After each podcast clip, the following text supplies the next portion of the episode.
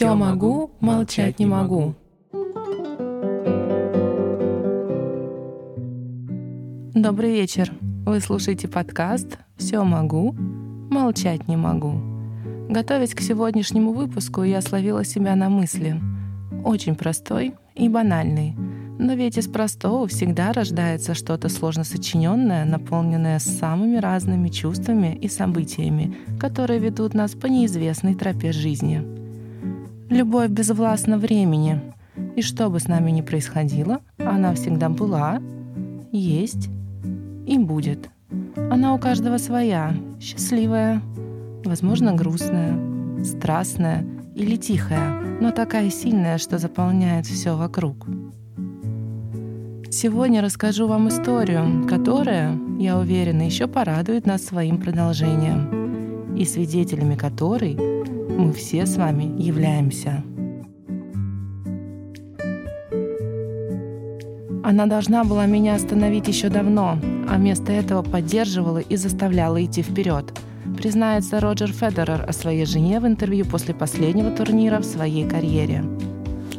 23 сентября этого года на лондонской арене царила невероятная атмосфера. Несмотря на то, что каждый год Кубок Лейвера собирает теннисных звезд, этот день войдет в историю. Свой прощальный матч сыграл теннисный король – полные трибуны зрителей, болельщиков, поклонников и истинных ценителей красивой игры. Бурные овации, слезы и эмоции, которые переполняли всех.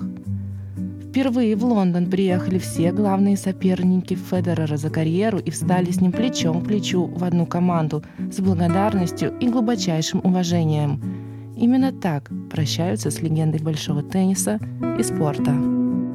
Роджер Федерер сыграет вместе со своим заклятым соперником и в то же время самым близким теннисным другом Рафаэлем Надалем только один парный матч, что запрещено по регламенту. Но кто сможет отказать величайшей ракетке мира? Этот большой путь он пройдет вместе со своей женой Мирославой Вавринец, или как ее называют Миркой, завоевывая кубок за кубком, достигая неимоверных вершин – Роджер свой главный матчпоинт выиграл 25 лет назад.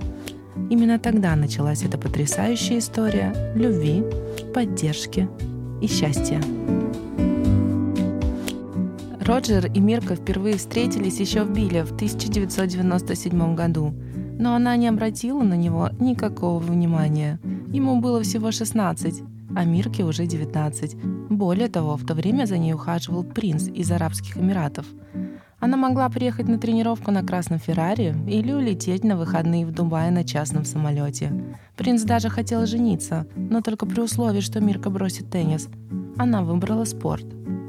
Я все починю теннису. Тренировки, стирку, сборы чемоданов, отели. Это вся моя жизнь. Ничего другого я не знаю, рассказывала девушка в интервью.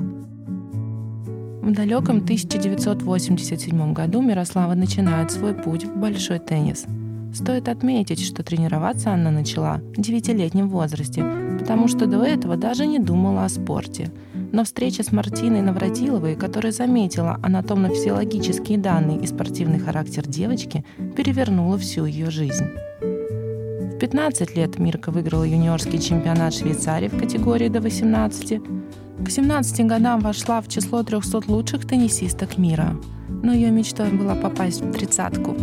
Благодаря целеустремленности и выносливости, а также двуручному бэкхенду, который некоторые специалисты считали одним из лучших в мире, в 2000 году Вавринец вошла в топ-100. Ей посчастливилось получить приглашение на Олимпиаду. На теннисные турниры из Швейцарии приехали всего три спортсмена – Мирослава Вавринец, Эммануэль Галиарди и Роджер Федерер. То, что Мирослава сблизилась с Роджером, можно объяснить только особой обстановкой на Олимпийских играх. Жизнь в Олимпийской деревне – это атмосфера, когда все спортсмены находятся в одном месте и постоянно пересекаются друг с другом, легко завязываются новые знакомства. Поэтому вильнуть друг от друга им не удалось. Рассказывая журналистам о жизни в Олимпийской деревне, Мирка признавалась – Никогда не знала, что Роджер такой смешной. После игр у меня будет самый сильный мышцы живота в мире, потому что он нас все время смешит. В итоге Федерер начал ухаживать за Мирославой, и все это происходило на глазах других игроков швейцарской сборной. Теннисист даже обращался к некоторым из них с советом, стоит ли приглашать Мирку на первое свидание. Некоторые отговаривали его от этого шага, но он решил послушать свое сердце, приняв лучшее решение в жизни. Увидев, как молодой теннисист ходит в сомнениях, один из швейцарских спортсменов посоветовал Роджеру перестать мучиться и, наконец, поцеловать Мирославу. Это слегка шокировало девушку, которая в этот интимный момент сказала будущему мужу, что он слишком юн для нее. Но Федерер не намерен был останавливаться. Несмотря на то, что Роджер и Бобринец вернулись из Австралии без медалей, они приобрели нечто более ценное. Любовь к большому теннису привела к рождению не только новых чувств, но и к счастливому и долгому союзу. После Олимпиады карьера швейцарца пошла в гору, в то время как у его второй половины дела на корте не клеились. Почти сразу после игр в Сиднее Мирке пришлось объявить о завершении спортивной карьеры из-за травмы голеностопа. Преждевременный уход из мира большого тенниса поверг Мирославу в депрессию. «Не просто в один день бросить любимое дело всей жизни», сказала она позже в интервью на Уилблтоне. «Я оказалась в глубоком кризисе.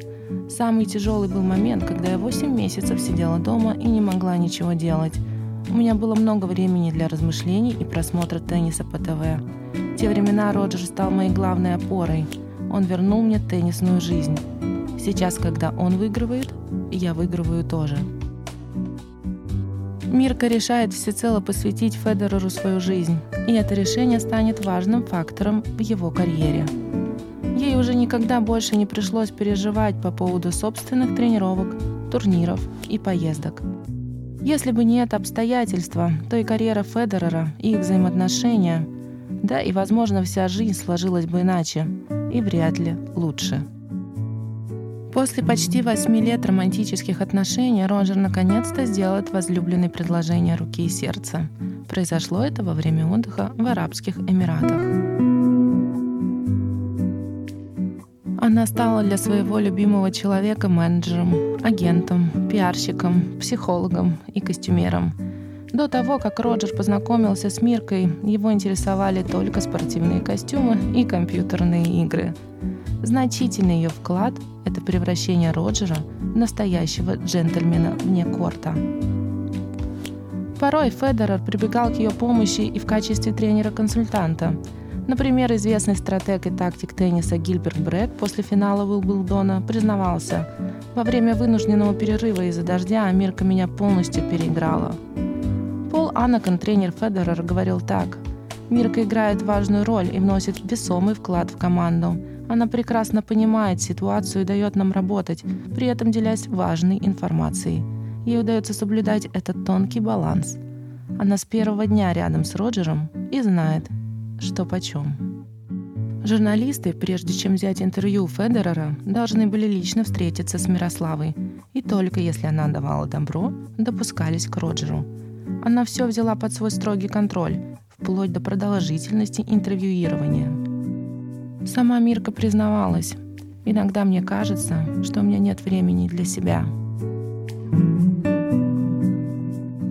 Все, кто хотя бы немного знаком с этой супружеской парой, постоянно упоминают о фантастической любви Федерера к своей жене. В одном из своих интервью он упомянул, что не может уснуть, если его жены нет рядом. Семья была чем-то, что я всегда хотел, когда я был вместе с Миркой еще тогда, в Сиднее на Олимпиаде в 2000 году.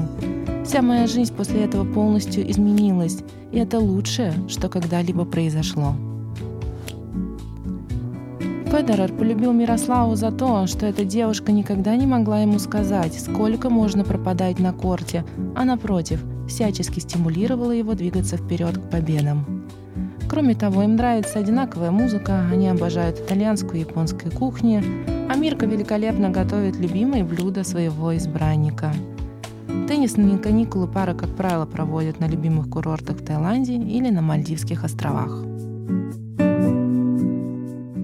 Никто не болеет за Федерера так, как это делает его Мирослава.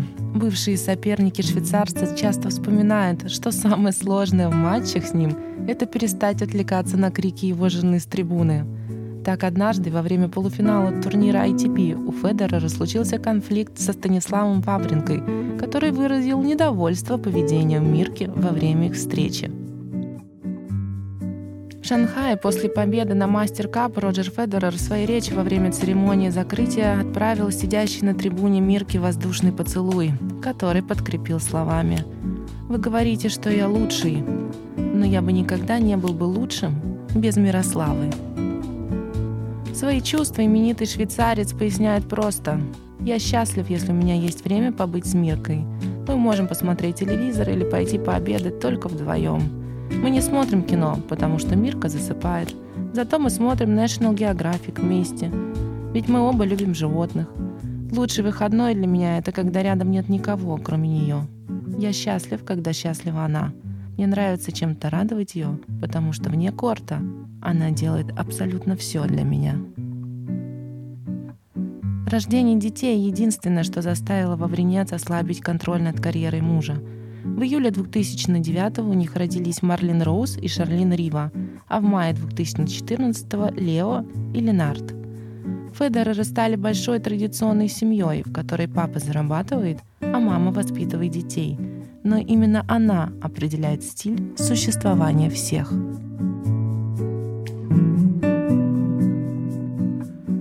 Поскольку Мирка к тому времени уже давно не давала никаких интервью, ее фигура в глазах общественности обрела некий налет таинственности. Это как со всемирно известной картиной Леонардо да Винчи «Мона Лиза» в Лувре. Все знают, как она выглядит, но очень трудно понять, что выражает ее лицо. На фотографиях можно увидеть, как она набирает текст на своем смартфоне, как она болеет за мужа, как прогуливается с детьми в красивом платье. Некоторое время даже существовала договоренность со швейцарскими СМИ. Мирку и Роджера нельзя было сфотографировать вместе. Запрет сняли только в 2004 году. Это сделала сама Мирка. Теперь мы позволяем фотографировать нас. Но ни в одной газете вы не прочитаете о том, что происходит у нас дома. В социальных сетях она хранит молчание, находясь будто за стеклянной стеной, хотя и не скрывается от людских глаз. И это делает ее еще более загадочной, непонятной и интересной. По некоторой информации, Мирослава Бринец – одна из самых влиятельных лиц в мире большого тенниса. К тому же многие утверждают, что с ней лучше не вступать ни в какие конфликты. В 2017 году по количеству запросов Google она стала в Швейцарии женщиной номер один –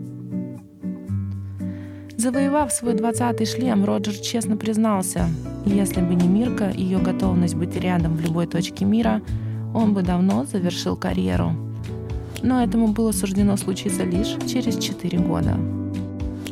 У меня ощущение, что это был праздник. Я его хотел, и я его получил. Был очень рад сыграть в теннис и побыть вместе с друзьями. Это было идеальное путешествие, и я бы охотно его повторил, признался Роджер своей прощальной речи. Это была легкая история о силе любви, которая стала вектором жизни наших героев.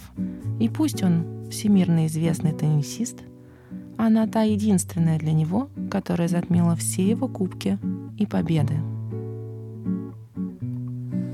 С вами был подкаст «Все могу, молчать не могу». Нас ждут новые истории на следующей неделе. Подписывайтесь на канал и мои скучные соцсети – и, конечно же, жду ваших писем. С вами была Эвита, и пусть у вас будет Дольче Вита.